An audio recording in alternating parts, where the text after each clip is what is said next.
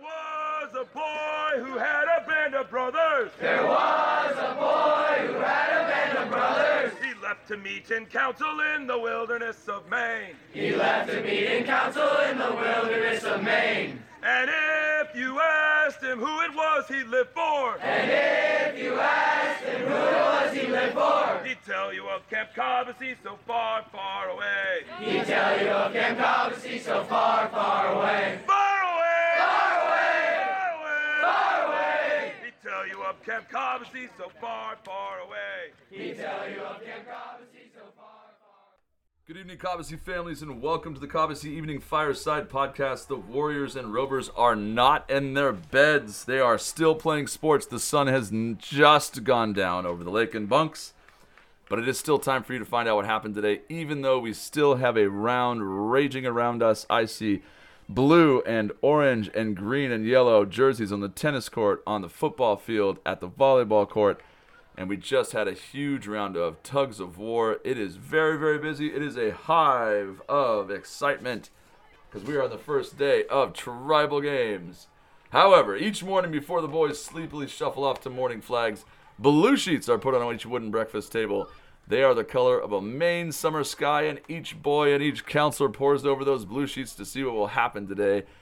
And this is your Blue Sheet report about what did happen today. And just in case you were wondering, the weather was amazing again. How amazing? So amazing that we have to really get after our irrigation. That's how amazing. So, there'll be sprinklers going all night to keep Cobbossee green. It has been that many days of sustained sunshine. It's awesome. Today, the first thing that happened today were the opening ceremonies, and I always read the man in the arena during the opening ceremonies. I'm going to read it to you now. I like it that much. It is not the critic who counts, not the man who points out how the strong person stumbles or where the doer of deeds could have done them better. The credit belongs to the man who is actually in the arena, whose face is marred by dust and sweat and blood, who strives valiantly, who errs and comes up short again and again, because there is no effort without error, and there is no effort without shortcoming. But who does actually strive to do the deeds? Who knows the great enthusiasms, the great devotions, who spends themselves in a worthy cause, who at the best knows in the end the triumph of high achievement, and who at the worst, if they fail, at least fails while daring greatly, so that their place shall never be with those cold and timid souls who know neither victory nor defeat all of the tribes laid out in front, everybody listening to their instructions, and then off to the staff relay and the first round of competition today. First tournament round started at 10:30. Group 1 had a swim meet. Group 2 had climbing, archery, and darts, or as our old head of baseball used to say, he was from Lynn, Massachusetts, dots. Group three was tennis. Group four basketball. Group five volleyball, and then their staff had an egg toss. Then we had lunch. Lunches, ladies and gentlemen, are silent. The kids do not talk. If you can't believe it, uh, we should probably just do a, a, sound, a found sound of a silent meal. You will, you will be completely amazed at how little noise there is in an entire meal of 360 people. The Chiefs all spoke, one minute each, and then we had rest hour by tribe. 2:30 was the second tournament round.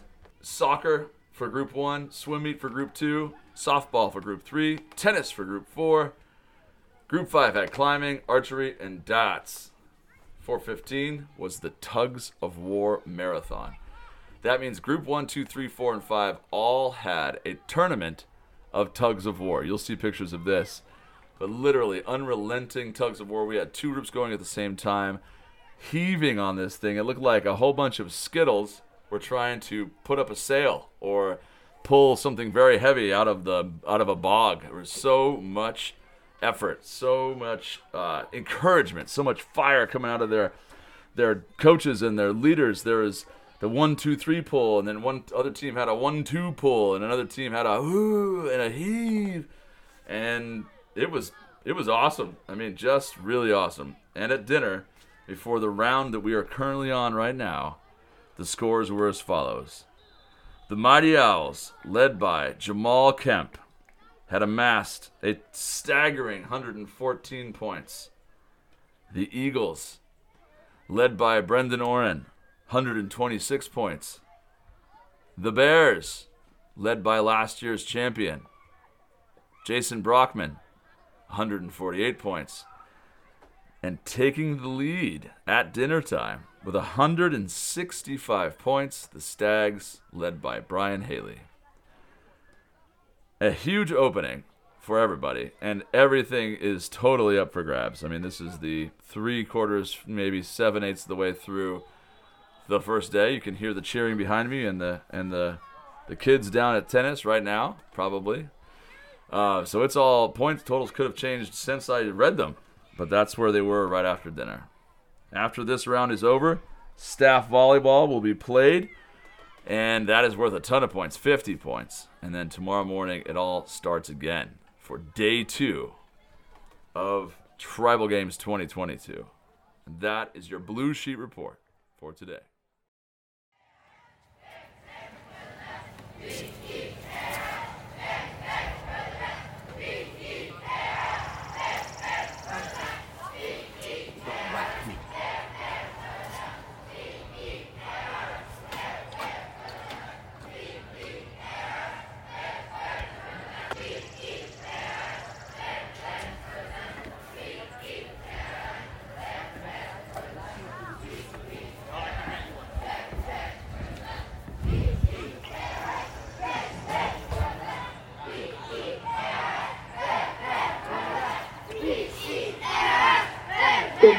Camp. It is a magnificent and busy thing to run Camp Cobbossee, and each day I make it out of the office and into the breeze and sunlight of Cobbossee itself and spend time with your boys.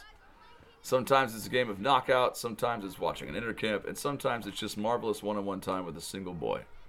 Those times are often my favorite times. This is what I saw today. This is a competitive boys' sports camp. Kids like to win, they really don't like to lose. Those things are, are true. What makes us special is now on full display here at Cobbossee. You have the occasional boy exhibiting the infrequent slip or backslide when it comes to sportsmanship.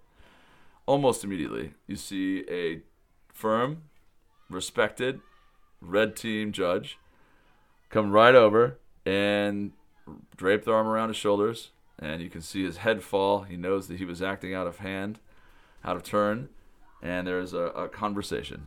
And bit by bit, that boy who may even tend towards unsportsmanlike behavior begins to take steps towards his better self. But everywhere around that, there are boys being really exceptional. I saw so many examples of this today in our first set of competitions. The best exemplar of this was at the tugs of war. There's a lot of tugs of war in a massive, you know, tournament of tugs of war, and we ended up where Group Five, the biggest and the strongest, most of this, all of the and most of the council, were only a couple of their contests in before it was dinner time. So everyone left the upper fields, and it was just them, just the oldest boys, and they're pretty even, and it was pretty fierce. It all went, you know, best of three. So there would be one, and then there would be another one, and almost all of them went to three tugs. These are strong boys. You know, we're talking about boys who are coming into their, their full powers. They are not there yet, but they're getting there. They are real muscles. They are actually heavy. They are really strong. And there's 10 of them per side. And that means that they are exerting a huge amount of force. The ground is getting dug up. They are uh, grunting and straining, or sweat is pouring off them, making sure water breaks are happening. And then they, you know, one team will win uh, like a drag out fight over the rope. And then they'll stand up and they'll look at each other. They're not smiling, their faces are flushed. Maybe there's a little bit of matted hair at their temples. And they will go down the line.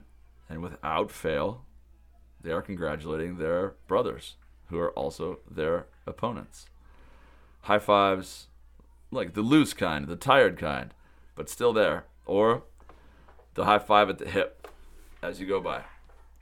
These are guys, in many cases, have known each other for a really long time, and they're not going to let something like fierce competition get in the way of their friendship. it's good to see. Even better when the other kids can watch it, and before they had to go down for dinner, they could. And it starts to transmit. You see other boys doing it. See boys running over to pick each other up. You see boys uh, shaking hands firmly and seriously, as if they are executing a ambassadorial decree at the tennis net. They just take it seriously, and that is not nothing. That is that is a powerful thing to have this on display all around. It is one of my favorite things about this place. I mean, there is an today there was an awesome tennis match in Group Four. There were the tugs. There were really intense softball games. There were a whole bunch of different things that were great. There's a relay, and everywhere today, the first day of tribal games, our ethic of sportsmanship in the center stage in the sunlight here at One Camp Cobbossee Circle. It's a really good day today. And so that is our little informal podcast for yet another glorious day at Camp Cobbossee for boys. Your boys will go to sleep tonight uh, very quickly because they are going to be very tired, with steady counselors watching over them, nodding off, surrounded by their friends, their multicolored shirts being done by our overnight laundry staff in the form of our watchmen and a few friends, spinning around and around in those washing machines as the boys sleep to be fresh the next morning to be put back on. And of course, as always, loons sounding on the lake. All is well in this place set apart.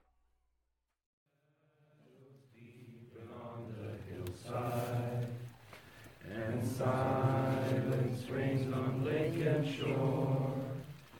Gather we to sing to Cobbossee as we go to our bunks once more. Dear sea dear Cobbossee, good wishes from us be yours always, and faithful true will be to you until